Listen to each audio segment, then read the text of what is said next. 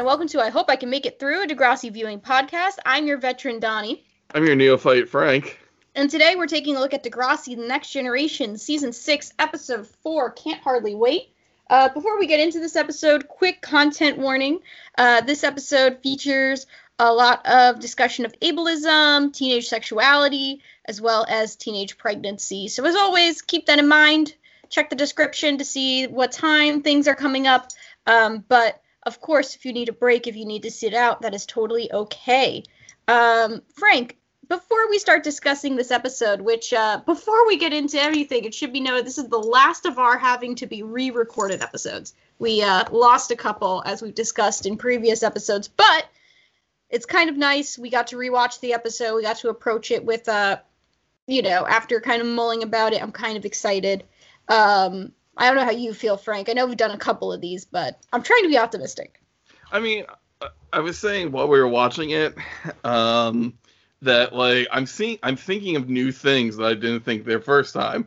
Because the first time we watched this, I was just pissed off at Darcy, and now that I'm watching it again, I'm even more pissed off at Darcy, and like, I, I like there's some like you know, it, it's kind of like a shower argument thing where like you're in the shower thinking about a disagreement you had you're like fuck i wish i said that. And i had one of those moments where i'm just like fuck i should have like brought that up.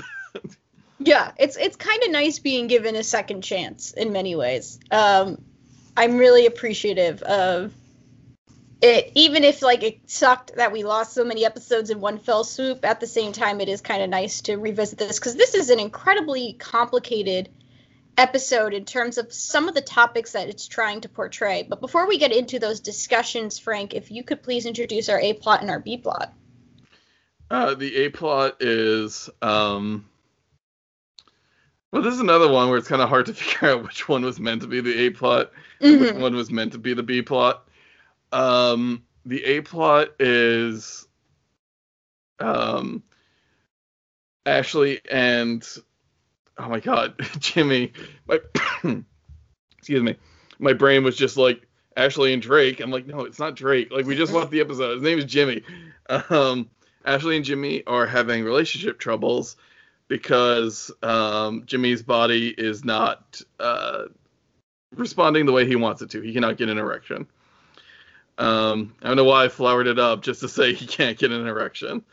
Um, and they're trying to make it work.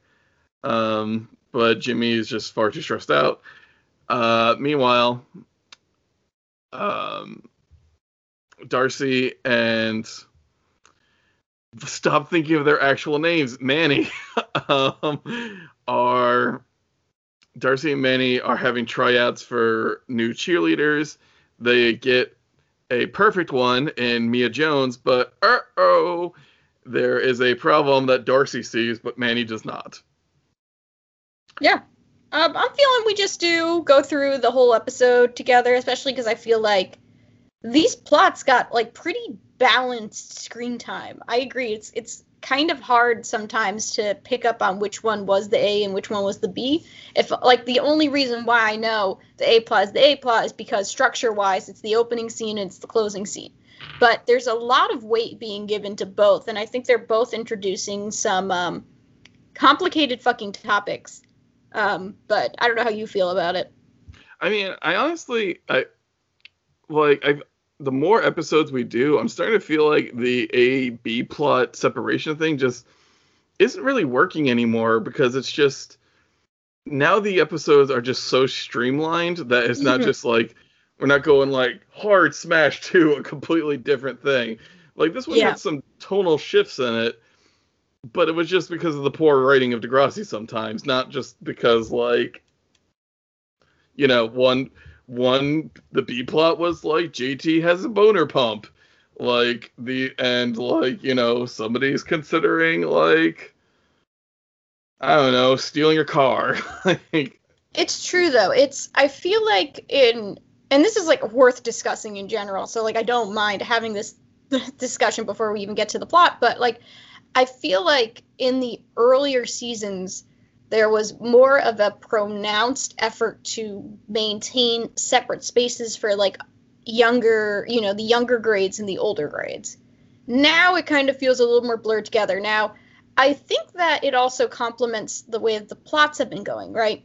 Because back in back in like the old school Degrassi, there was a lot more education focused um, plots, meaning that there was a lot more plots that they were like in class or having an issue with the teacher and things like that. And that's where you really have grade experience be so pronounced. But if you're in a student run organization like theater, like Spirit Squad, like sports, um, I've noticed both as a student and both as a teacher that the relationship dynamics between upperclassmen and underclassmen get pretty um, they just don't stress as much about who is in which grade a lot of the time so it kind of makes sense that as we're going into this newer version of degrassi and the stories are way more relationship based um, less based on like student experience that we're kind of running into this thing where the a plot and b plot aren't as jarring because a plot featuring Craig is not going to be developmentally at a very different spot than a plot featuring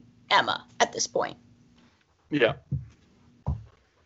Unless it's the college stuff, which we talked about, and I'm sorry, I'm trying to wrestle Dahlia. She's being impossible right now. But like, it's not like the col- it's not an episode with a college plot, which just feels very, very, very out of place.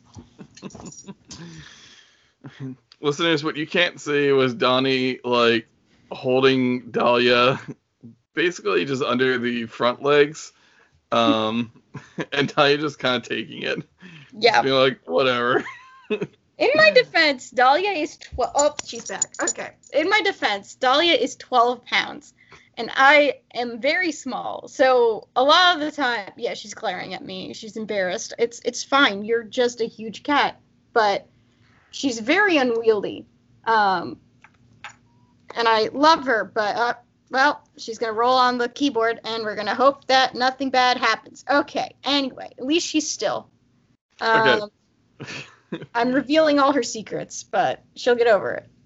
Um, if my mic sounds weird, it's because I now my now 12 pound cat is lying on the keyboard and purring. But okay, let's let's get into it. yeah, let's get into it. Well, while while she's satiated.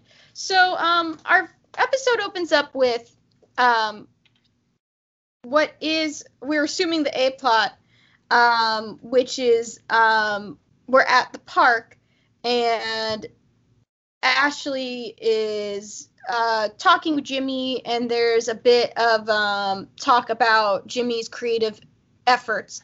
Um, he's continued art uh, this is a concept that we've seen happen um, really as he's trying to form his identity since the shooting. Um, and they talk about how he designed the logo on the t-shirt and how they're flipping through his sketchbook. Um, and Ashley is upset because she notices that there is a portrait of Hazel. However, um, Jimmy does not have a portrait done of Ashley. Now, I do appreciate this consistency because I think that this this complements the issue that they had when they got back together um, a while back, and like she was really upset that there wasn't like a picture of her in the locker that was like up to date. Um, I like that we're we're seeing more of that kind of jealousy and insecurity with her. Like again, I, I'm always in awe of how consistently written she is. Yeah, it's just it's honestly just kind of easy to write her that way. Yeah. Like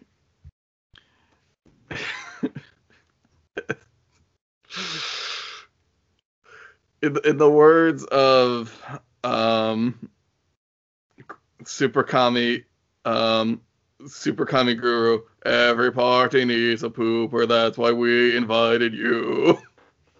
Yeah, she is. It's it's interesting. I find Ashley interesting. The sense of like if I was to rank characters, I wouldn't actually rank her that low. I don't think she'd be top tier, but I would probably put her in the middle range because it's like even if she is technically kind of more of a party pooper and she's prone to being jealous and she's prone to like a lot of those types of of behaviors, I appreciate that she's like a very consistently written teenage girl. Yes. Um, I will. I definitely agree with that because it's just like everybody knew this girl. Everybody yes. knew an Ashley when they were yes. growing up. Absolutely, she's she's so familiar for me, um, both as a teacher and a student.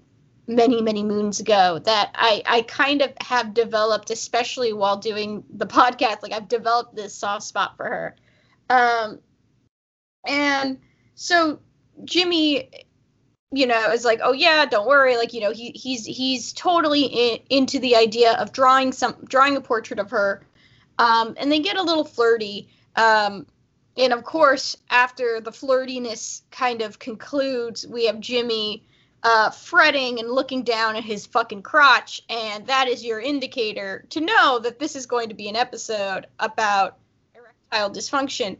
Which, before we get into this, I do want to say that I think that this is a worthwhile topic. This is by no means me saying that like Degrassi shouldn't have gone gone there where we're using the language because I think that is a real issue.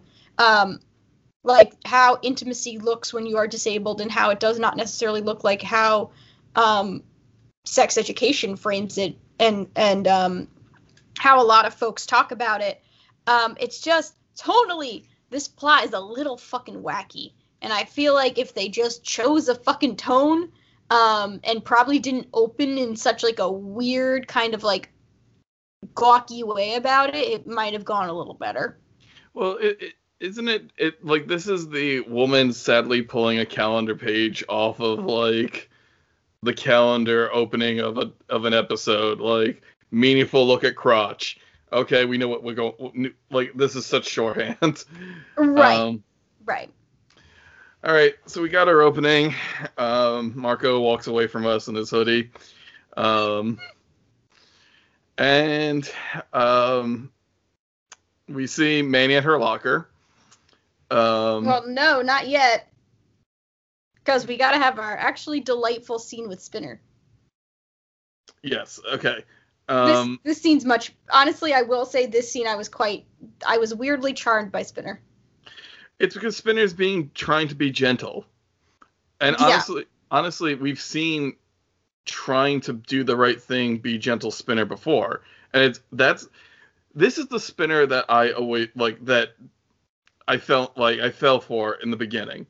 Yes. Like, yes. You know, this is our sweet tender tender. Cool. It's been a long day at work. This is our sweet tender chunkhead Spinner.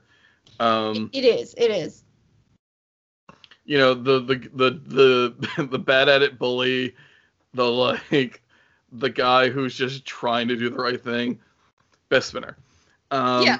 And um, so he's just like, so Darcy and I had the movies last night, um, and just be like, yeah, we are rocking the back the back row, and Jimmy's like, oh, congrats, you like, and you got somewhere, and Smith's like, "No, man, only my dreams." Um, and he brings up he's jealous of Jimmy and Ashley. Uh, he's like, "At least you have a sex life," and um, Jimmy's just like, "Yeah, nothing happened in downtown." Um, and let's see.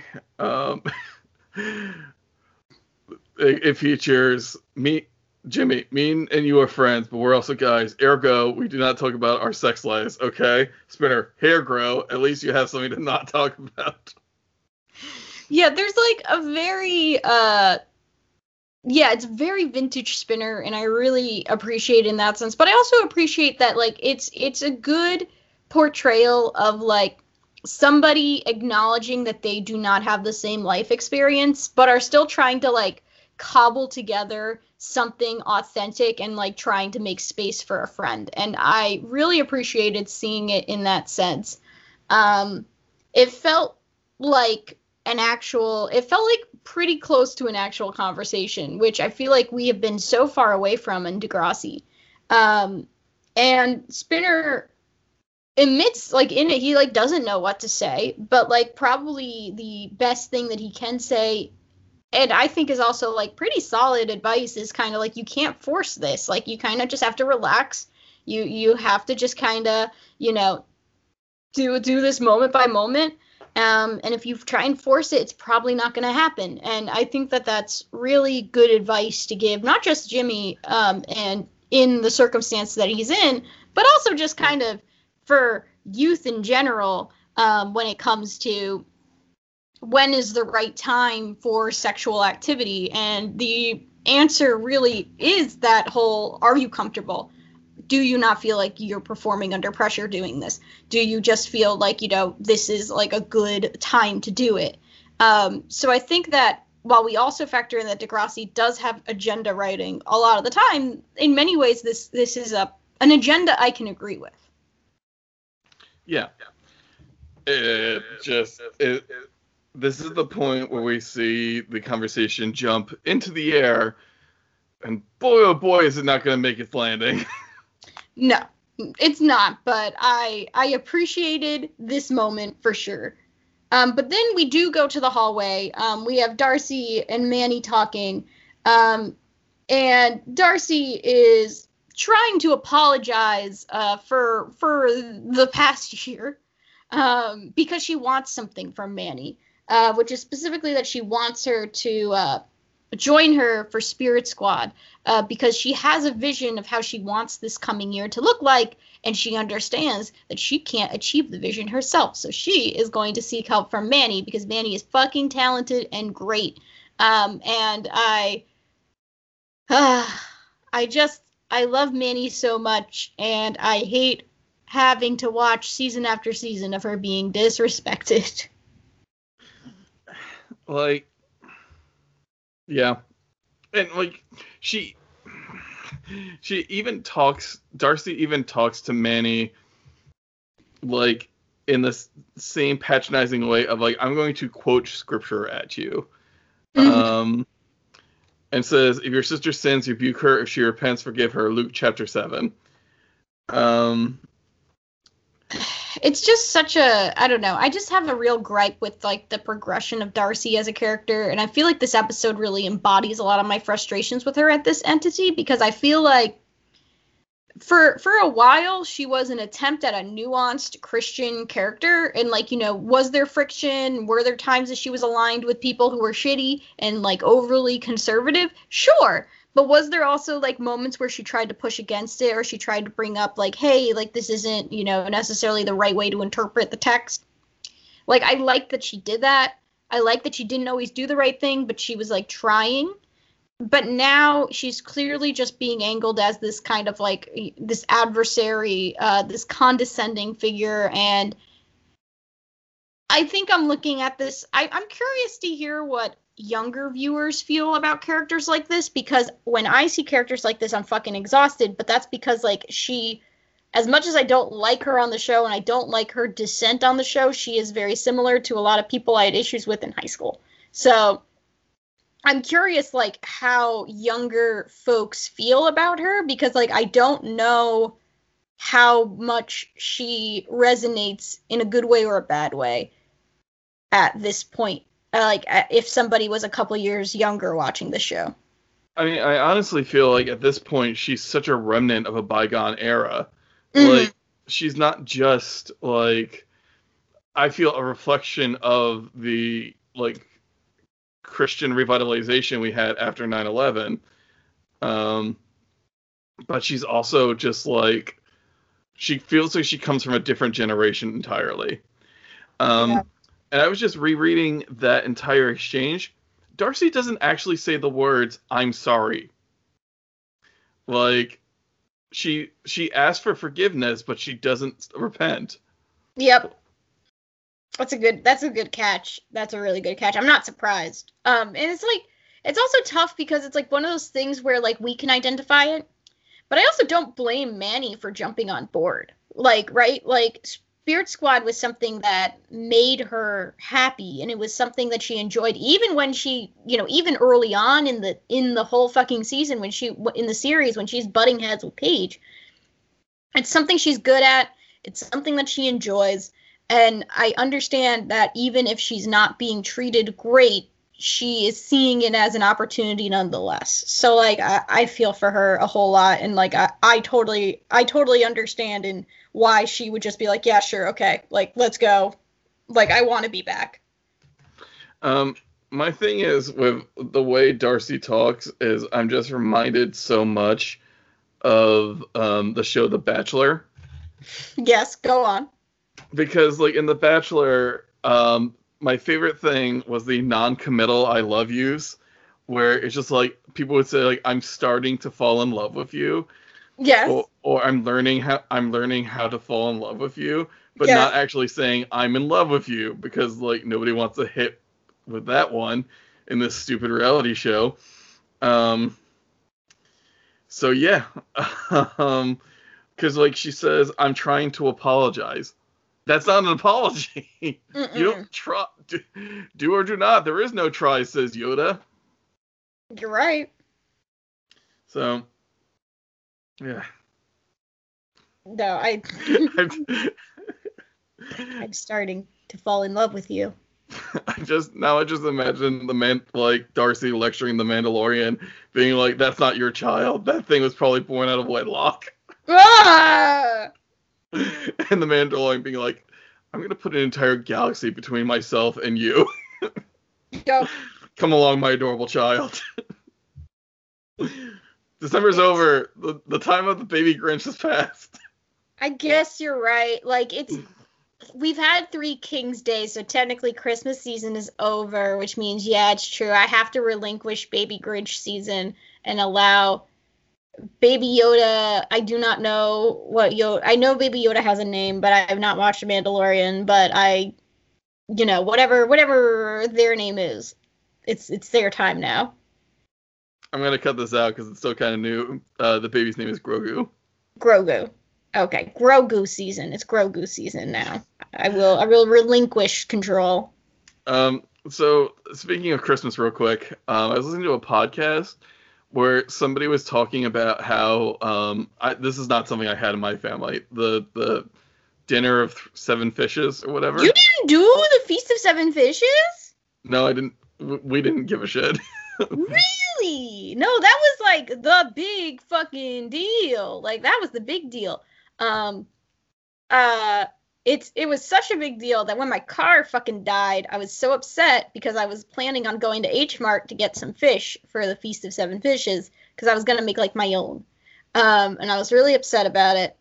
Um and uh if this ends up on air or not, I'm not embarrassed. Anyway, um, I uh, was very like distraught about it, and I was telling um my my boyfriend about it, and he was like, "Okay." He's like, "I've never heard of this because he he's not Italian." And I was like, "Okay, well, you know, it's a it's a feast, and you know, there's like," and I was like explaining all of it, and like he he was like, "Okay," um, and he's like, "Well, I Instacarted you something," and I was like, "What?" And he's like, "It arrived," and when I checked, it was fish to make my own feast of seven fishes. And it so was, cute. it was the sweetest gesture like I've ever had. He's like, yeah, I had to research it to see like what to give you, but like I gave you some stuff, and I hope like you know I hope it's enough. And I was just like, I was literally crying. It was the street sweetest thing. Um. Okay, but I, I don't want to sound dismissive, but like, um, like the on the podcast they were talking about how they do like an alternative feast of seven fishes, where they keep trying to find like, uh, not more outrageous, but like more loosely defined concepts for the seven fishes. So somebody brought Okay. su- somebody brought like a sushi platter. That works. That's fair. And they're just like, wow, that's like most of the fishes right there, because you're gonna have like a bunch. Well, it's like if you look up like the traditional fishes, like some of them are hard sells. Like if you want to do the traditional feast of seven fishes, there's a couple that are like like smelts. Like I don't really want to eat smelts. Like I understand people like them. I respect that. It's not really what I'm into. So like it's slowly, especially in more like con- like you know more uh, uh American on the Italian American spectrum, um, it, it quickly becomes these are fish and seafood I like. So it becomes like we're gonna have shrimp and we're gonna have uh, calamari and we are going to have um, uh, we're gonna have tilapia and we're gonna like it just ends up being just like like you hit seven, but it's if you count mussels and if you count clams and if you count like like I, I I'm a big fan of that. So yeah, I would I would want to know ahead of time if someone was coming in with a sushi platter. But like if someone, especially if they were an Italian, they wanted to humor me and do a feast of seven fishes, they went, "Hey, I, I brought in a sushi platter." Like I'd be fine with it. you know what? Next year, Donnie, like fuck it. Well, not next year, like next Christmas. Like we're let's go all out. Let's have a f- fucking feast of seven fishes. Yeah, but but asterisk the fish we like. Yeah, fish we like, and once we're backed up. Okay, Yes. let's keep it going. All right. Um, so Jimmy is. We cut to Jimmy at physio. yeah. Um, his uh, therapist, who is seems super nice. yeah. um, super supportive. yeah, is getting ready to give him some um, some stretches, and he has a boner, and it's very obvious because he's wearing sweatpants. Um, Gray sweatpants, no less. I mean, no no dude in high school ever wore non-gray sweatpants. Yeah, not in that back in that back in that day, yeah. So he covers up his crotch with a newspaper, and he's just like, "All right, cool." Um, and we get the joke. Uh, I I think I'm gonna keep stretching this one. I'm feeling a little stiff. Hey oh. It's just, it's just like I feel like there is this, and I think we talked about this last time we recorded, um, which I guess doesn't matter to anybody because they didn't hear it. Um, I feel like there is this issue with Degrassi where it's like there's a version of this that may have that has humor. Like there's a version of this plot that has humor, but like it doesn't lean on like you know that kind of shit. But it just feels like the Degrassi writers, like as soon as like a penis is involved, like they just revert back to like that kind of like 80s schlocky humor, like way too comfortably. I mean, yeah, like I think. All right, I'm gonna keep, try, stop trying to say in the last time we recorded this because like, Mhm. and I'm gonna quit living in the past. Right. Um, but it's just like I feel like there's a version of this where every time a boner is mentioned or happens, there's a slide whistle. But it's true though. It's like again, I'm not saying that this plot has to be super depressing, but I am saying that it's it's hard to um it's hard for me to believe that they're trying to be sensitive if like the the jokes themselves are kind of like that this really like overt type thing. Now, I would give a pass in like the Spinner and Jimmy conversation because like Spinner is a fucking tender chunk head. Like, of course he's gonna make dick jokes. Like that makes sense. But you know, little like the the exaggerated physical comedy of of this moment, um, and like the exaggerated like looking down at the crotch of the first scene of it. It's like, uh, yeah, this could have been redone a little bit. Um, but the the the takeaway of this scene is, regardless of how it's executed, Jimmy feels like excited and proud of himself because this confirms that you know his his dick can get hard for lack of better terms Yeah. Um. Then we end up in the hallway and he's high-fiving people. And again it's like uh, i i don't know. I'm very at odds with this but i also don't quite know how to um i don't have like an exact solution for how this could be better but i, just wish i feel like again i think it's like a tonal issue. Because like i think that there's like moments that are very sincere and then there's moments where it's super exaggerated like this and i just kind of wish they found that nice sweet spot that balanced it all. But yeah he's like high-fiving he thanks Spinner for the advice. The exchange is kind of um I kind of like the exchange a little bit um because like they kind of are like dancing around the topic because they're in a hallway like you know there's other people that are nearby um and then Ashley approaches Spinner kind of like does like the old like hey like she's coming Well, Um, I, mm? I'm sorry to interrupt. I do like his line here. Um. uh. Oh, fuck. Where is it? Oh no! No way! Oh, here comes just the person you share with. Catch you later. Yeah, like I like that. Like again, I think this is the most I've really enjoyed Jimmy and uh, Spinner as friends, like of the whole entire series. Um, they they are bouncing off of each other in a way that's very authentic. Um, I believe that they actually care about each other, um, and that there is that humor that is involved. Um, as Ashley uh, appears, and Jimmy then asks her um, asks her to go out on a date. Yeah. Um, we cut to uh, Spirit Squad tryouts. Yeah. Um, I like that. Um, Uh, I like that the the transcript just says every girl that tries out is horrible. Yeah, they're not that good. Manny and Darcy are like getting really uh, discouraged by it. Um, and then Mia comes on and she does everything like really, really well. She she has like the energy for it. She has the cheer memorized. She can do a split. Like she seems to be the full package. Um, and she seems to click really well with Manny and Darcy. And um, there's a lot of excitement about potentially having her on the team. Yeah. Um, they tell her to meet at the dot at eight. Yep. Meanwhile, meanwhile at the sushi restaurant, um, Jimmy shows Ashley a picture he drew of her, and I mentioned this isn't any like I'm not trying to like you know say anything about the actress's looks, but like this drawing has the deadest eyes I've ever seen. It really does, though. There's not very much going on there. It's just not the best uh, artistic interpretation. Um, and this is, this is very clearly, oh fuck, I forgot to do that thing Sunday night. We're filming tomorrow. Uh, it's like, yeah, it's just like a very traditional, like black and white pencil, like graphite sketch. Um, regardless of what we think about it, Ashley is touched by it. Um, my question is, um, and call me a bit of a jerk about this, but why again? Is the portrait featuring like an older look. It's like the first time around, Jimmy was putting in an older picture of, of Ashley because he liked her look in there at that moment. And then you have um, this situation where she, uh, where her portrait is also older. And it's just like, can we just like, why couldn't we have a reference of her now? like, it would have been nice.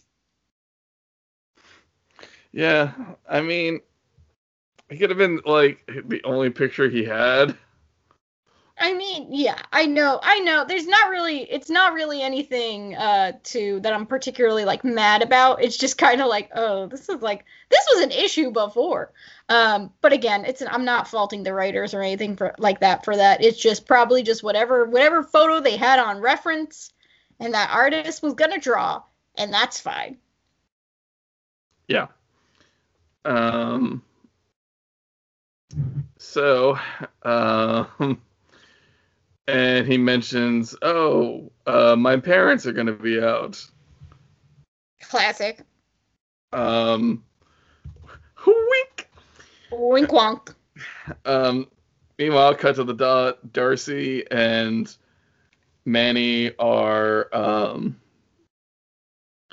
like talking about how like they're gonna go to champions they're gonna go to the, the Metro cheerleading competition and get the trophy that's mi- missing from yep. Degrassi's uh, cheerleading or from Degrassi's trophy case. Um, and Darcy's like really pumped. She's like, like Mia's our new secret weapon, and Mia comes in holding a adorable little girl. Yeah. and says, "This is my daughter Isabella. Uh, meet Manny and Darcy." Manny, of course, is super pumped because Manny fucking loves babies. She's like really into it. She's like super, super cute about it and like really excited. And you just see like the rain cloud forming over Darcy's head. Yes, because Darcy does not care for fornicators. Out of wedlock. My God. Jesus um, Christ, Darcy. Uh, we end up back at Jimmy's house. Uh, Jimmy's house is shockingly not on fire, even though there are so many fucking candles. Which again, I'm like, I I'm so curious about the logistics of like like whenever any situation has like a zillion candles, it's just like I just imagine Jimmy just like lighting this shit and like trying to set them up around the apartment and just like oh man, what a fire hazard. Um well, it's just like I always think about those romantic nights, like where somebody's like, I spread rose petals on the bed and I have some champagne cooling, and like there's a thousand fucking candles. And I'm just like, what about the next morning where you're mm. scraping scraping off what like candle wax and hope you didn't fall asleep, like and you know burn down your house. Also, you have to pick up all these fucking rose petals, and there's a half bottle of warm champagne nobody's gonna drink. It's it's it's like one of those tropes that like I don't entirely know where they came from. I'm sure I could look it up and try and see like approximately where it comes from, but it's just like I feel like even when I was a kid, I would watch it I'd be like, why? Why are you doing all that? Well, my my thing was always like um, food in the bedroom because I'd just be like, why would because like if somebody brought food into the bedroom, you know where my priorities lie. That's fair. I'd be like, we could, but there's that pizza. pizza during a make uh, you know what? People definitely do that. I, I, I forgot about how many people put on tinder like pizza is their personality and i'm like yeah those people definitely fuck with a box of pizza nearby. I like i was watching some movie where it's just like this girl was waiting for like a boy to show up and she was like wearing shorts and a tank top. She's like, and he got there. She's like, I ordered pizza. I was like, if I showed up to a girl's house and she was dressed like that and said I ordered pizza, I'd fall in love. like it doesn't take much. Aw, that's good to know though. Um, you might notice we're quibbling a bit. I think it's because neither of us wants to talk about the scene. so yeah, so let's get to it. Ashley comes down the stairs and she's like totally like in in like you know lingerie situation. Oh and, my! Sorry, I just remembered something else. I brought up after we finished recording the, the the original episode of this. Yeah. So I was like, how did they like this is the this is the most risque thing we've seen in this show yeah. so far. It is and I'm just like, why is this happening? Like, I neither of us, both of us are so uncomfortable watching this scene. Mm-hmm. Both the first time we watched it and the second time, and I'm like, why is this happening now? And I'm like, let me look something up real quick, and it's because Melissa McIntyre at this point in her life when they're shooting this is 21, so they can get away with it. Yeah, it's so I have a lot of thoughts about this because it did feel like watching it it was like a turning point uncomfortably so, it was a turning point in the series. So, because like, let's be real, sex is a thing that's been in Degrassi. It's it's existed. It's never, you know, it's never not been. Um, but it's always been a distant thing. We knew characters had sex, but we didn't really see it, or it pulled away, or and and I want to be clear like I as a viewer who was an adult and as a kid was fine with this. As a kid, I was not very comfortable with sexuality. I was um, you know, a closeted kid and raised Catholic. And put that together, like seeing a naked body is terrifying, including your own. Um, and as an adult, my point of view is more leaning in on the idea of um, you know, I, you know, I'm not watching this to titillate, right? Like, I, I feel this way about a lot of YA media, whereas, like, I want characters to discuss sex because that is a part of the experience, but I don't necessarily want to see a sex scene. I don't want to see, like, you know, I don't want to see something that's supposed to be trying to get you off. Like, that's gross. It's teenagers having sex. I'm not interested. Um, I'm not the target audience. Um, and what's particularly jarring because we were watching this and we were like why is this so jarring? Because i admitted when we were watching the episode that if degrassi was a case of like it was like a cw show right? Where it's like if you watch riverdale you know that you're going to be seeing like you know sexy shit. Like you know you're going to be seeing it in a lot of teen media because that's how it's framed from the jump. That's how like you know a lot of the actors are well over like you know the legal age that they can have sex and things like that. So you're like kind of used to it. You're, you're you you get you know you're you know what you're getting into. And as frank pointed out degrassi is different because we have seen these kids grow up and that's not even like uh you know an exaggeration. Like the degrassi's scope as a show is far wider than a lot of other teen media because it starts in middle school you see them in middle school. And I guess this is a similar issue to um I think this also happened with if I recall like Game of Thrones when like characters became sexually active that you saw like kind of grow up and it is very jarring. Um I would say I would argue that it's less so in Game of Thrones because it's already a very there's a lot of sexuality very explicitly shown in Game of Thrones but meanwhile, in Degrassi, you're going from everything is fade to black, everything the camera pulls away. Yes, characters have sex, but we're not showing it. To this moment, bam, you have Ashley standing there in full like a lingerie set and like an oversized collar shirt.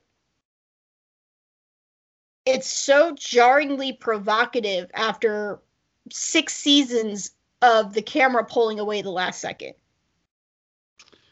I mean, I don't think we've ever seen this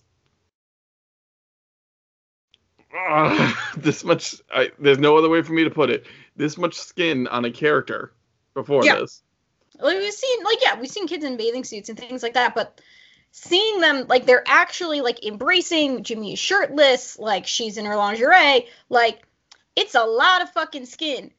Which after six seasons, it's a lot to kind of process, and it's it's a weird challenge that I don't really know I don't know how you transition it. It feels like it's so abrupt, but I don't know if there was a way to shift the tone. But it also feels like we went from Manny taking off, you know, having the whole like um getting coerced to take off her top, and the camera always kind of cutting off because before there was too much skin exposed, to us having the camera really focus on Ashley you know in in this having the camera really focus on her and jimmy and like having a lot of skin involved. It, it was just yeah it's just a lot. And i think if it was a different series i probably wouldn't even give very much of a thought. But because it's degrassi and i've watched these kids grow up but i and it's not even just that but i feel like it's just the way that sex was handled for six seasons prior for five seasons prior was so different. Like that i think is the part i'm having a difficult time wrapping my head around. It's just the fact that the concept's approach is now jarringly different at this exact moment. It, it was a bit rough to make sense of. Yeah i'm trying um, not to talk about this as a puritan because i should be clear that like i am okay with you know, media talking about sex. I am okay with adult targeted media having explicit sex scenes. I'm like, you know, I, you know, I'm somebody who literally writes erotica. But there's something about the way that we went from kind of zero to 60 in terms of how sexuality is portrayed on the show to be a bit like a huh, okay moment for me. I mean, there was a bunch of people who, like, you know, the Game of Game of Thrones thing Mm-hmm. Like towards the end of that series, Maisie Williams has a nude nude scene, and it's like everyone's just like, "Oh no!" And it's just like she's like I think 21, but we saw that like, it's the same thing. It's just like I forget what, how old she was when that show started, but like we saw Maisie, yeah, we saw Maisie Williams grow up, and it's just like it was terrible. Yeah, 97, uh, Game of Thrones. She was 14 when that show yeah. started. Yeah, no, no, thank you. like, and she talks like she actually talked about that, Donnie. Yeah, she did. Uh, oh, sorry, your your th- your thing froze. Your like video froze, and I'm just like, oh fuck. but no, okay. I think I think she's been going. Yeah, she talked about where she's just like, we discussed this, the director and me, like my comfort level, what I was willing to do, and like this is I you know she's like this is something I wanted to do, like because right. it's before the a final battle or whatever. Mm-hmm. Um, and she's just like, this is what the character would do. It makes sense to me. This isn't just I'm getting naked for no good goddamn reason. You don't actually see anything, but it's just like I but now I'm like now I'm like, yeah, that was that disturbed me. This disturbs me. Yeah, I mean, I I should be clear. I think that an adult feeling weird after seeing a uh, you know a kid grow up on a TV show is probably the right reaction, right? Like that's the reaction you should have. Like I feel like that is you being responsible. Like you shouldn't want that, you know, you shouldn't really want to see that. Um I think in Game of Thrones, you can kind of, you know, from a, a tonal perspective, it makes a little bit more sense because, again, it's a show that has a lot more nudity and sex scenes and that are pretty explicit and shit. Like, I, don't, haven't seen season season three, but I'm, i know there's a lot of titties on that show.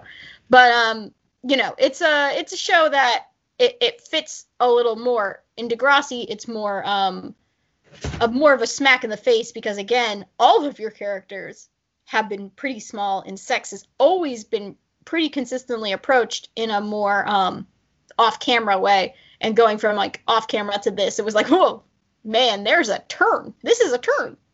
This is like this is like an anime like time skip where it's just like fucking if like fruits basket ended and then like there's like fruits basket restart and Toru Honda has like a scar on her cheek and is like wearing an eye patch and is suddenly like really mean. And you're like, what the fuck happened? like Yeah, it's it's very um it's a bit disorienting. It's I a watched, bit disorienting. I watched Degrassi for not great writing, for kids dealing with real problems. I don't watch it because it's like I don't watch it because it's Riverdale. I watch Riverdale for Riverdale. I watch Degrassi for Degrassi. Yeah, it's like I, it's yeah. It, like I could kind of see Paige saying, "Hey, hello, Mister. Fuck, what's the name of Archie's dad? Hello, Archie's dad. You're looking very dilfy today." I could kind of see her see saying, kind of see her saying that, but it'd still be like, Paige, no. Cheryl Blossom, on the other hand, I'm like, that's something Cheryl Blossom would say. Yeah, it's it's a very precarious situation. Um, and it, I, I I'm also curious, like, where that push came from. Like, did it need it? And I, I guess, like, I understand why it kind of becomes a, well, fuck it. Like, we can. Like, you know, they're old enough. Um, but I I don't know. Again, I, I'm curious how other people feel because I know I can only speak from my perspective growing up. But like when I was growing up, like I was embarrassed to see sex scenes in anything. And like, you know, I I kind of I think that's why I liked Degrassi so much and why I kind of like latched on to Degrassi so much was because it did approach things in a way that was um more comfortable for a younger age group.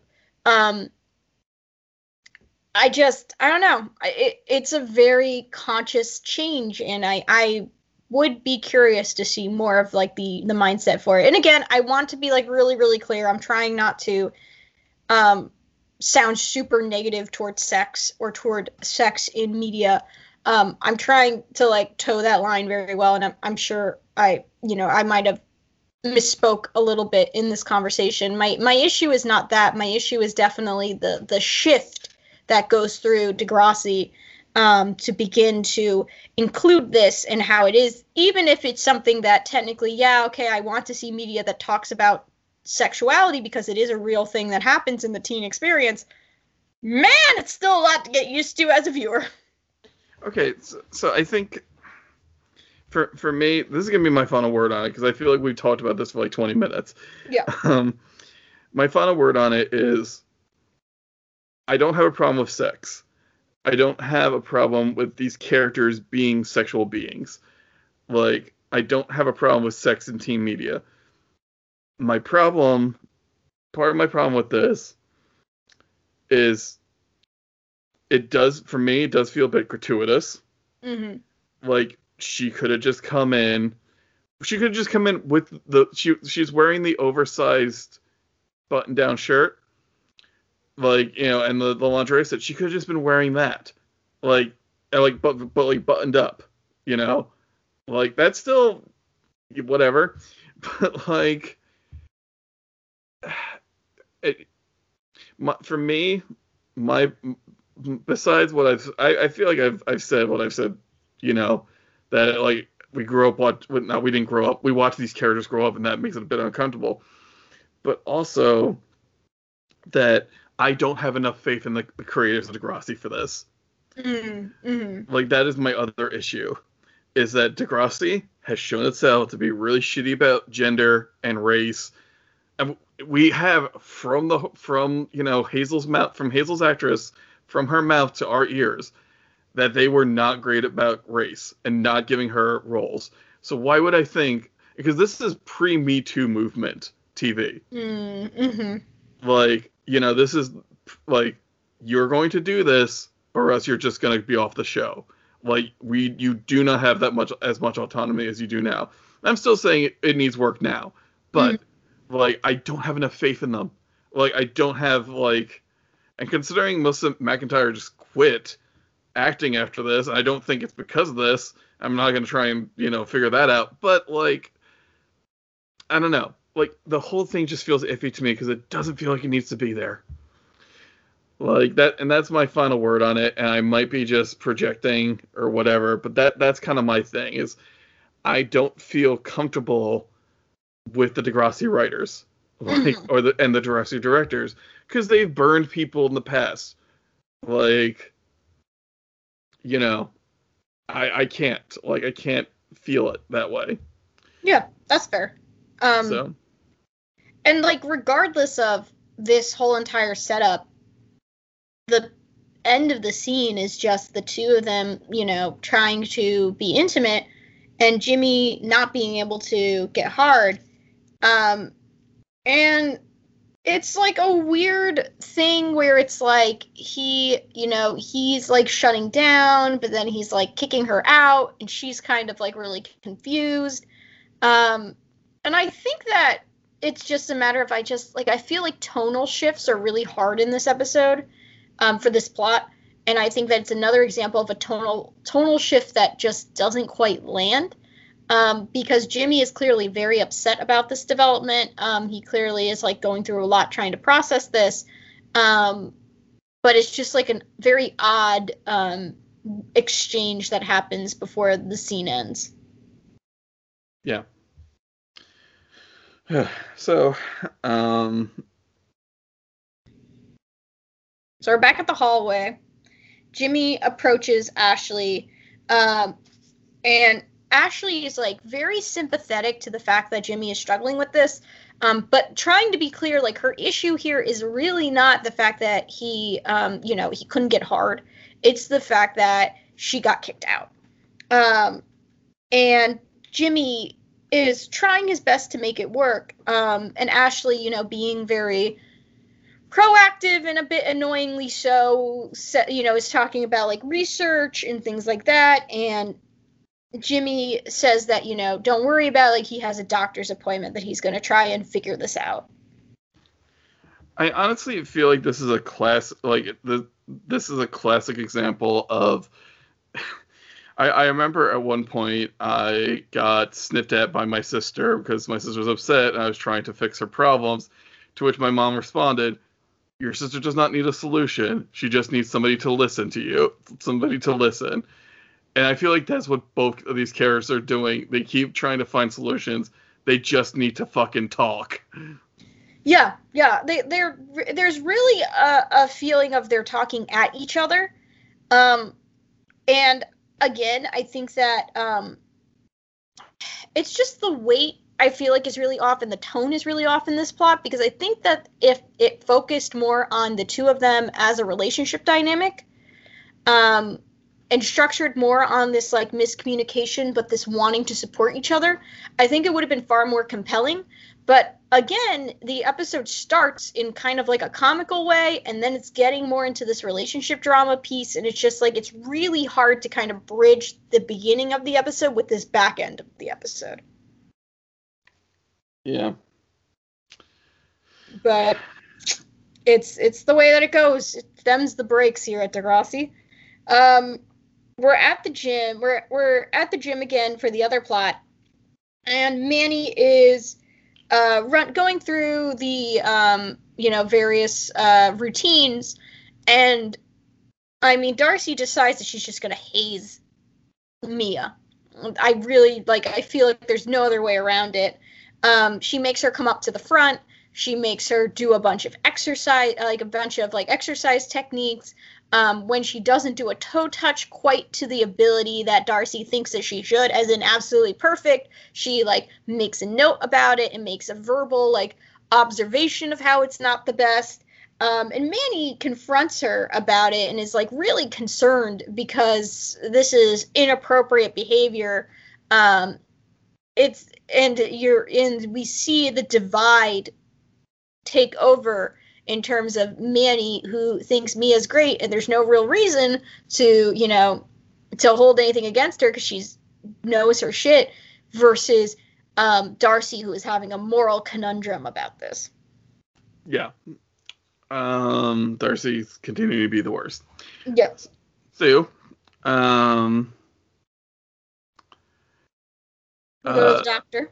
Yeah, and it's kind of a Uh, we we're kind of reaching the the heart of what Jimmy's Jimmy's issue is is not only like are things not physically working, but his mental state is like he's worried about just being a virgin for the rest of his life. Right, right. Very, very normal, reasonable. Like you know, as as silly as it sounds when you're an adult, a lot of the time, when you're a teenage boy and you're faced with this a situation, it's not that surprising that the concern is, oh no, like I'm gonna die a virgin, like I can't do this the way that I want to.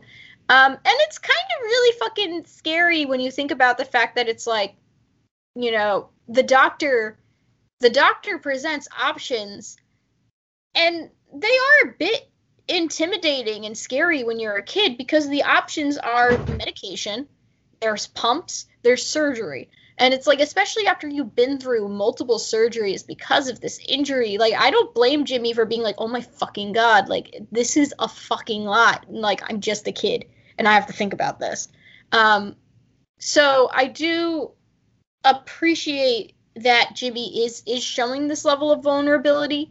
Um, and the doctor is pretty optimistic about the situation. It's still very early when they're trying to figure out like what's going on. Um, and as the doctor points out, like, you know, it's good that you're feeling sensation, but it's inconsistent. And we have to figure out like, you know, what will make it, if possibly, more consistent. Yeah. And that's a lot to put on a teenage boy's plate. Yeah. So it's not surprising. Uh, well, not excuse me. He's given a um, he's given a prescription for Viagra. Mind you, we haven't seen Jimmy's parents at all this episode.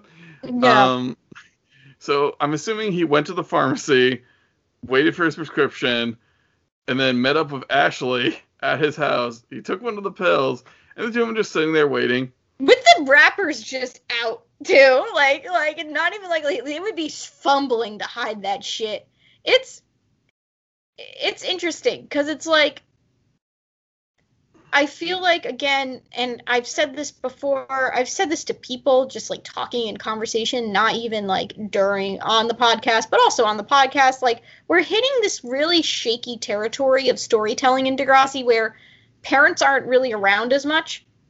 And and it does kind of leave those kind of things like you know obviously like kids there are kids that pick up prescriptions and like go to doctor's appointments alone and things like that. But it's also like one of those things where it's like i mean you get your insurance information sent back in the mail like it, there's codes i get them all the time and I look up those codes. I feel like if a parent got a bill from a par- from a kid, they would look up the code and go, "Oh, this is about erectile dysfunction." I mean, as somebody who worked as a pharmacy tech, it never kind of came along as that. Uh, I'm not even thinking like as the pharmacy tech, or you say like, "Oh, I, I understand." I just, I would be too scared to do any of that shit because I'd be like, my mom, especially because my mom was a pharmacist. Uh, she would be like, "Um, what's going on?" Yeah, well, I think like I think Jimmy's parents are in a place of um, privilege that they're they probably don't even. Also, it's a different medical system up there. That's true. It is a different medical system. I don't know if you still get claims sent to you or not. So it might just be a situation where it is a bit different. So yeah, I think I think we look at it from a more American perspective. That's a really good point. So like I'm like, huh, oh God, the claim is gonna go through the mail. But maybe maybe, you know, it's just different. It's just different. Anyway. That that But- I'm just throwing this out there. That like whenever I had um, a parent come in and I wasn't sure if they were so and so was on birth control, that was always a cold sweat moment Yeah. When they my were like, I need has th- about that. I need three prescriptions. I was like, oh fuck, is one on the birth control prescription? Oh, fuck, oh, fuck, oh, fuck, oh, fuck. Like, never, never had was an issue, but fuck if I wasn't always scared. my mom has my mom had told me the same thing regarding that stuff. Like it just is always like a moment of just like it's precarious. You're like, ugh, even if it ends up fine, it's always just like there is like a moment of like, kind of like holding your breath. Yeah. Um. So nothing's happening for Jimmy. Mm-hmm. Um. Ashley once again is just giving him solutions, and he's just not doesn't want it, can't have it. Um. he like aggressively start, turns on the TV. yeah, and he's like, just forget it, strike two. Cut to the hallway. Um, we see uh, Manny and Mia go to check out who's on the um, who's on the team, like you know, seeing seeing the final picks, and Mia is not on the team, which Manny objects to. Mm-hmm. Um, to which Darcy says, "Everyone who deserves to be on the team is there." And at the time, I didn't have a problem with this. Second watch, I have an issue. Yep. Because I was just like, so Darcy, is everybody on that team a pure and untouched flower? Like, has nobody gone down to the river and gotten a friendship bracelet a la Emma Nelson? Like, it like that's my that's my issue. That like that was another one of my issues. I'm just like you don't know everyone on that team's history, and you shouldn't mm. know everybody's team's team's history because it's none of your goddamn business. It's nobody's business. It's also that really weird thing that like again, I understand we're not supposed to be watching these shows for realism, but there's also like I just kind of keep whenever I watch these types of things, it's like shouldn't you have a coach? Shouldn't there be a coach? Didn't Miss Hess coach would have an issue? Didn't Miss Hatzilakos at some point say to Darcy, "Hey, um, don't lecture me on Christianity." right, right. It's just, yeah, it's just, I don't know. It's, is it true that like people will discriminate folks for this situation? Absolutely, they definitely will. I'm not denying that piece, but it's just like. It's just so antagonistic and mean and it's hard when it's a case of a character who originally was not this mean. Like she wasn't always making the right decision or the best decision, but she certainly wasn't this cruel. And it sucks when you see the character just like be this unrepentantly cruel. In in service of seemingly nothing. Yeah. Like... Yeah, exactly. It's like it, it's just there's like really no purpose for it and then there's also just like i don't know it's just i feel like a lot of I, I, understand that some kids are just kind of assholes, and from your perspective, they are just kind of assholes. But man, it's just especially when it's an ensemble piece, and we have to get back to Darcy in plots. Like, give her more gray areas so that when she comes back, and I have to focus on her as a character because she's the protagonist of the A plot, I'm not like shitting on her constantly. It, it would have been cool if like that's what she learned was gray areas. Mm-hmm. So, but she doesn't. She says like to Manny like my decision is fine. Like go fuck yourself, basically. Um, yep. We go to the gym. Jimmy's coaching the girls basketball team. Meanwhile, um, Manny comes in with Mia, and Mia's in her uniform. Um, sorry to interrupt, but yeah. like the doctor mentions um, penis pumps in his appointment with Jimmy, mm-hmm. and we do get a bit with Toby and JT, where JT looks at like the uh, the opposing team's players, goes, "Whoa, they're big." To which to- Toby responds, "Size size isn't everything, JT," and JT gives him a dirty look, and yeah. I was just like, why is this episode so focused on penises? like, because I, I, mean, I think that it's not even a Degrassi issue. I think this is an issue in a lot of um, media in general when it comes to sex. Like, it's always about the fucking penis. Penises take up so much fucking space in discussions of sex, and I've quite frankly had it. Agreed. Um, but like considering I'm a 34 year old man and I only think I have roughly a good idea of how menstruation and like any part of the pregnancy works, that's a problem. Somebody failed me along the line. I mean, there's that. It's just I don't know. I have a lot of thoughts about this, um, which I will try to keep PG for all of our sakes. But like, I think a lot about how much um, the penis takes up a lot of space in in discussions of sex, in the sense of like, there's this like we have, as a society have really emphasized like the idea of like ejaculation and everything and how everything's about ejaculation which i guess is the issue of this episode right? The issue is that jimmy wants to get hard and want like you know wants to do that when the answer to to this question is not even necessarily oh you have to do pumps you have to go on pills you have to you know have surgery. The answer is is that intimacy looks different for everybody. And intimacy especially in the case of like you know especially in um you know in in situations where your body just doesn't quite do things in the same way that other bodies do you got to make it work. You can have a totally fulfilling sexual uh you know sexual life. It just may not look like the conventional like penis and vagina sex.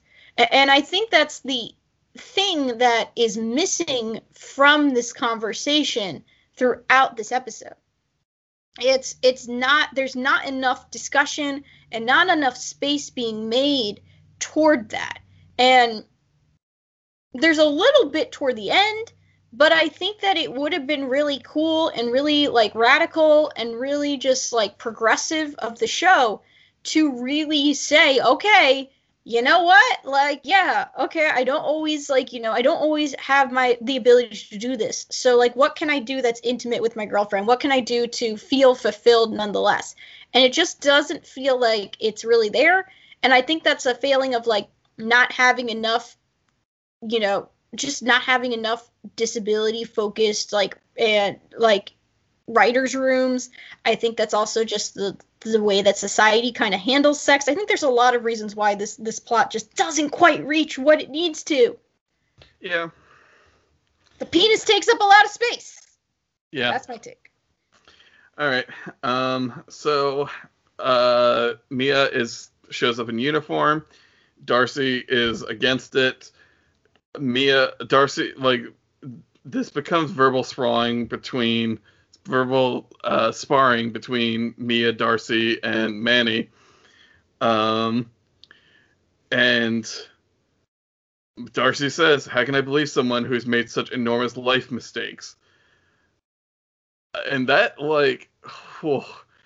it's bad. Oh my god! Like, like Ma- Manny has Manny has already threatened to, to for Darcy to catch hands, and I was like, that that deserves to catch hands. Well, it's like that, and then like she has the audacity to like suggest that maybe Mia like wanted to get pregnant and how fucked up that she is that she would want that. Like it goes in a way that is like it, it's pretty fucking unforgivable, quite frankly. It's it's going into a terrain that is really dark. Um and it's what you would expect caricature antagonists to say, not somebody who is one of the primary like one of the principal characters of this ensemble. Yeah. Um so Mia pushes Darcy. Darcy falls into apparently, according to this transcript, Nick. Um, mm-hmm. Nick then throws some shit at um throws some like terrible like my, Mia Jones, so Degrassi's picking up all the other school's trash now. Hey, did you figure out who the father is? Mia slaps Nick, and this starts a huge brawl. Um, which what I think one one of my favorite parts is that like some girl like starts fighting Mia, and Manny just like spear tackles her to the ground, and you like you see Manny on top of her, and like this isn't like she's not like hair pulling or all the other like stereotypical things of fight. You just see Manny's fist draw back as she slams it into this girl's face. It's like uh it's like when you're watching like cuz I've been watching Jersey Shore recently. It's like when when like it's like when you do have like a couple of the people that you're like, "Oh, this person actually knows how to fight." Like, like it's like that kind of of situation where it's like, "Oh, wait oh, this isn't just shoving around and like you know, uh, uh, like you know, slapping kind of passively at someone's face. Oh no, this person act, someone's gonna get knocked out, which is what happens sometimes. Like that, that was the energy of it, and I kind of appreciated the the chaos of the choreography of the fight for this one. Yeah, so Jimmy holds his girls back because they want to get into the fray. Um, at some point, Toby gets knocked down and his glasses get broken. Um, this is a pretty major scrape. Uh, um, it's big. It's it's a big fucking. Uh, it's a brawl. JT gets shoved and then hits a kid in the hits Nick I think in the face with his Panther mascot head. Um, and like we cut to the outside. JT has two weeks suspension, uh, not two weeks suspension, two weeks detention. Um, Nick threatens the Degrassi kids. Um, and I think that has something to do with a later episode, because like I there's like one of the YouTube episodes I've seen, the front of like the the preview episode looks like JT getting shanked, um, and like um, meanwhile, in the foyer, Ashley's like, forfeiting's not the same as losing. Yeah. Jimmy's um, like, fuck you. Which honestly, I I I am usually Ashley, but now that I work in after school and I work in like with a lot of sports, like I understand Jimmy's upset. Why Jimmy's so upset. Yeah. Um, and he tells her to come get her stuff at his house. Um, at like Manny is tr- lecturing. Um, oh Jesus Christ, Darcy. Darcy. Darcy keeps trying to take the fucking high road and is just such a shithead about it. Um, and Manny calls her out on it, rightfully so. Mm-hmm. Uh, um, Mia comes back from talking to, I think she's talking to Hatzilakos. She like yeah. passes her uniform and says that she quits. Um, and Manny's just like, well, if you quit, I quit. Like, fuck this. Like, I feel like I feel like this is this would have been a good moment for Hatzilakos to actually be a good principal and like drag all three girls into like individually, just like talk to Darcy and be like, do you know how many lawsuits I had to deal with? So many, so many lawsuits. I am not adding another one titled Mia Jones sues the school for discrimination on top of it. Let her on the fucking team. Like it is it is a legitimate issue. Like like and i think that's the problem also with i feel like it, i understand we can't always and we shouldn't always have the series dilute to like you shouldn't fucking say this because legally this is shitty. But it feels like it would be a very easy thing to go into where like it is a legitimate thing right? Like you can't discriminate people based on like you know pregnancy and and you know regarding that stuff. And it, it, would be a pretty good important teachable moment of like not only is your prejudice uh, bullshit on a social level but legally speaking like you you fucked up. Like you can't do this. Um, like there's actually one of my favorite um, episodes of daria is about that mm-hmm. where the girls uh, daria and jane are entering this poster contest about life at the new millennium and um, Jane paints this picture of a beautiful girl and attaches a poem to it that mentions that the girl is bulimic. Um, and like they mean it as a message of just like you look at this girl, you think everything's happy, but she actually like this beauty comes at a terrible price, and that's the pressure we put on her. Mm-hmm. And the whole thing ends up with like um, the school is going to post it anyway and takes it away from Jane. And like at the end of it, it's Daria's mom just being like, like basically breaking down everybody's actions and just says, "Have you ever heard of the term violation of civil liberties, or or the term big fat lawsuit?" yeah. Because any lawyer would ch- like jump at this to just get a class action lawsuit. So yeah. Now, granted, this is Canada. I'm not 100% certain, but I'm going to assume there are, disc- you know, discriminatory, um, like anti-discriminatory laws against situations like this. But I think that I don't know. I think that I obviously I'm going to assume I'm gonna be dumb. I'm gonna play dumb you know, Mia is a character that in theory is going to be coming back. Hopefully, this will talk a little bit more about the prejudices that come with this. But I do think that there is a lot of prejudice with, um, you know, teen pregnancy, uh, especially because there has been such a push to, uh, you know, push against it. And and I think that there is also that while it's good to advocate safe sex and it's good to advocate, you know, you know, advocate for people to wait to have children, I think that the people who do end up having kids at this age are seen as failures and are seen as,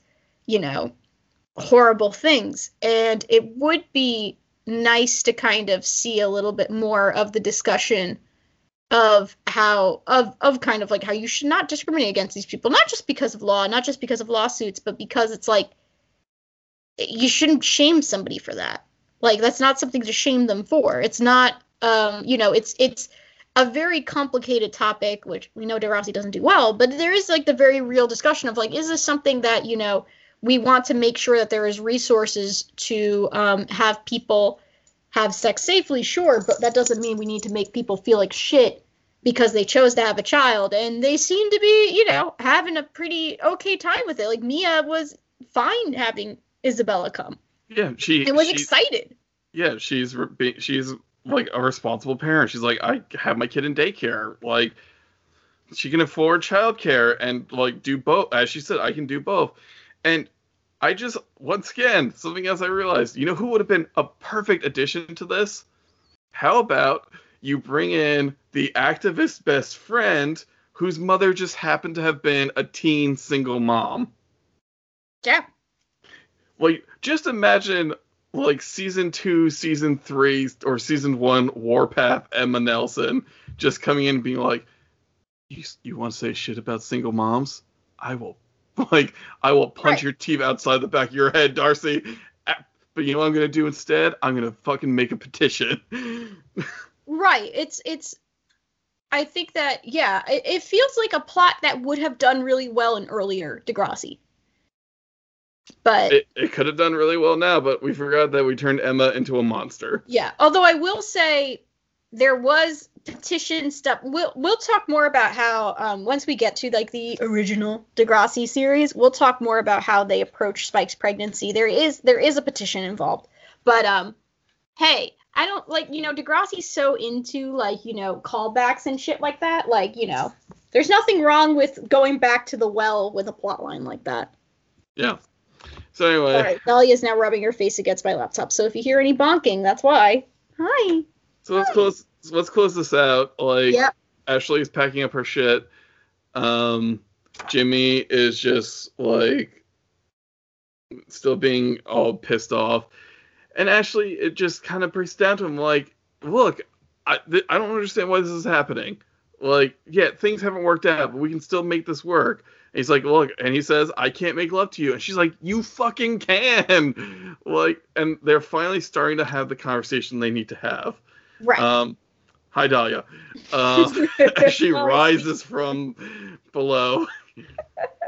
um, they finally start having the conversation, and he's just like, and she says, um, says like, Ashley says, says who? Who says sex has to be just one thing? Jimmy, there are a lot of ways to make love.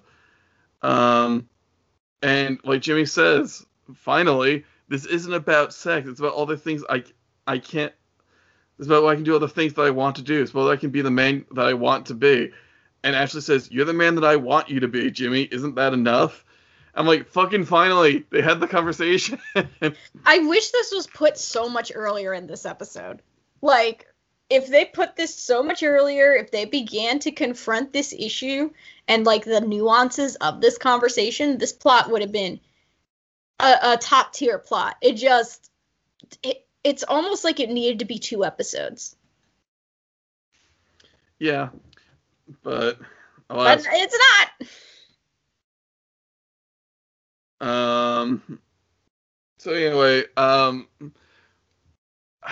I forget what I gave this originally. I'm gonna give it a C plus. It's okay. Could have been so much better.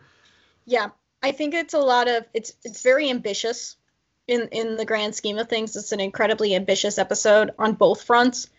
I don't think they do particularly great with either. I think that there are some good moments in the episode. I will give it that. I think that the Spinner and Jimmy moments are really lovely. I think that um, there is, you know, I, I like the uh, solidarity and friendship that's beginning to form between Mia and Manny. Um, but I do think that you know there was kind of schlocky Degrassi moments that kind of weighed this episode down a bit. Yeah, I'd agree. Um, okay, so let's bump over to character rankings. Yep. Um, uh, I'm gonna give. I'm gonna let Jimmy stay where he is. Um, I'm not gonna, you know, chastise him for the way he feels, which is, feels perfectly reasonable. Um, f- when they finally had the conversation, um, good for like I felt happy about that. Um, I felt better about Ashley when she finally stopped like trying to give solutions and just the two of them listen to each other. She gets to bump up a few spots. Uh, Mia gets to jump in, bump, bumping up a few spots because I feel like she actually like tried to um, what call it, try to advocate for herself. Um, and that's not something a lot of girls um, get to do on the show. Mm-hmm. Um, let's see. Manny gets to bump up a bunch of spots for being there for her friend um, and fight, fucking fighting like a champ. Darcy gets to bump down a bunch of spots for being judgmental and super not nice. Uh, JT and Toby for just being good side characters get to bump up one or two spots. And that is it, I believe. Yeah, I think that's everybody. Oh, and Isabella's a cutie and she can do no wrong. She's cute. She's very cute. Yeah. Um. Yeah. I guess we'll go now to. Oh, uh, we go up a bunch of spots because now that Mia's actress is introduced, that opens up even more things that we could watch in between seasons. As what? Because we can uh, watch way more stuff now that features Degrassi actors. Now that Mia's actress is on the on the oh yeah. Okay. we succeed. we win. Um, so let's move on to recommendations. This is where we recommend things that we're enjoying, things that are tangentially related, whatever we're really feeling like. Um, I will recommend my la- like I was when I watched. I think when we watched this episode originally, I was like I just finished watching Dragula Resurrection, so that was my recommendation. I've recommended Dragula quite a bit on here. Um, it's worth watching.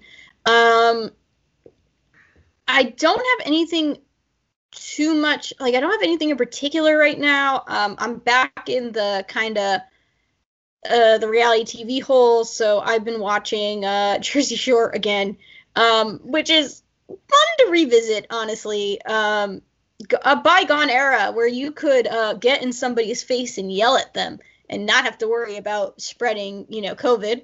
Um, I've been watching 90 Day Fiance, which uh, is about what I thought it would be. Um, if you are into ridiculous drama and many moments of you sitting there going like, is this person just naive? Is this person conniving? I have no fucking idea. Um, it's worth watching. Um, I'd say that it picks up in a couple seasons in, but uh, you know, if you want to check it out, you can. Um, but that's kind of what I've been doing right now. Um, I'm not gonna. I, I was like thinking, I'm like, do I want to make myself have a resolution to like read a book, like you know, 12 books this year? Look, it'll come if if it happens. If it happens, if it won't, it won't. I, you know, I'm just trying to have a good time and get through to the next day. Yeah, like right now we're still in like day to day mode. Yep. Um, though I do want to point, I do want to admit one of my um one of my resolutions is to read all the Dresden Files books. How many books is out? Um, 17, but I currently own 15 because I'm waiting for the. He released like two like back to back, Mm-hmm. and I want to like buy those as paperbacks because I have everything else as paperbacks. Understood. Yeah. Um, uh, but like I like the character Harry Dresden a lot because he's not a good person, but not in the way of like a lot of other people write, which is like horribly toxic. Mm-hmm. Like he's just dumb. Like I one sentence sums him up. It's like, um, somebody says, um, like, why do you do this? He's like, I don't know, because I'm stupid and people are in trouble. Like, and that like that. sums him up. But like his biggest flaw is that he like he he's a bit like still da- kind of in his head like, oh, there's a damsel in distress. I must go to her rescue. But like he's still kind of just a, a doof. Um, but that's not what I'm going to recommend. What I'm going to recommend is Tokyo uh, Midnight Diner Tokyo Stories, a series on Netflix about a um, diner that's open from 12 to 7 a.m. And it's just like stories about the patrons and whatnot. Cool. Um, the first episode I watched is about like um, this rate this late night radio host like he realizes the person he's sitting next to used to be on a Sentai show, and he he like he hit like she was his first crush, and she's a taxi Mhm. driver now, and like um she reveals her like the reason she got out of show business is because like she couldn't stand it anymore. Um, like one of her um one of her co like her co-stars was trans and like they became like she's like I like I lost my crush on him but we became really good friends and to protect him I quit the show with him and we just oh just shit. Okay. we've just I, I was like I lost you know I lost my chance at being a star but I got this amazing friendship and I wouldn't give it a, give it up for anything and um Mhm. the radio host brings uh, her co co-star on the show on his show and they like talk about everything and like the last scene is like a big reunion and the radio host gets his own like sentai uniform and like they all have like dinner at the midnight diner together Oh, that's really lovely. But yeah so it's just a beautifully shot well done show and i think it's really worth checking out because one thing i'm trying to do is actually watch scripted shows again and it's been really hard because i'll just be like I'm trying. Well, I mean, like we're you know everybody got to take it at their own speed. Yeah. Like, uh, video games wise, uh, I want to recommend. Um, you know, I'm gonna recommend Overcooked. Uh, It's a super cute game where you're a little chef who cuts up food and prepares it. My supervisor loves that game. It is Like, very he got a stressful, it. but it's super fun. Yeah. Yeah, I mean, Frank, I think this means that you've made it through again. Woo! I'm gonna make sure I save this this time. Woo! Yeah. Woo! Never again. Yeah. If you want to continue the conversation with us, there's a couple ways that you can do that. You can email us at ihopepod at gmail.com. You can also follow us on social media. We have a Facebook group at I Hope I Can Make It Through podcast, and we also have our Twitter account at IHopePod. Uh, feel free to at us, send us any questions. Um, if you want to appear on the show, um, we would love to have you. We are still pretty early in season six, um, so feel free to reach out to us. Of course, if you have some episodes that are way down the line, uh, feel free to email us as well. We'll just keep in touch and let you know once we're going to record that. Um, if you want to support the show, the best way you can do it is leave a rating and or review. Um, thank you very much, everyone who has done so. We really appreciate it. Um, and feel free to join in. Once we hit certain amounts of reviews, we will give you bonus content. So if you are interested in some of the bonus content, which includes extra episodes, it includes us writing fanfic, it includes like a whole bunch of stuff, uh, feel free to leave us ratings and reviews so that we can provide it to you. Um, of course, as always, thank you very much, everybody who takes the time to recommend us, who takes the time to rate us, who takes the time to um, do anything regarding us. Uh, it really, really means a lot. Um, we are very happy doing the show as just because it gives us time to hang out. The fact that people actually interact with us, actually ask us questions, actually want to even explain some things to us, especially when we misunderstand some things about Canadian uh, anything. Uh, we really appreciate it, and we really appreciate you. Um, if you want to talk to me, there's two places you could probably do it. You can talk to me on Twitter at DM is Unbreakable. It's a fandom Twitter, it's a writing Twitter, it's a podcast Twitter. If you want me to talk to you about Degrassi, just send me something about Degrassi. I'm always up to talk about it. Um, but if you're interested in Fire Emblem Three Houses or Hades, or um, you want to check out some of my original writing, you can. Um, I write for Palm Mag. I have some articles up there that you can check out, and I post all my other things in zines and stuff on there as well.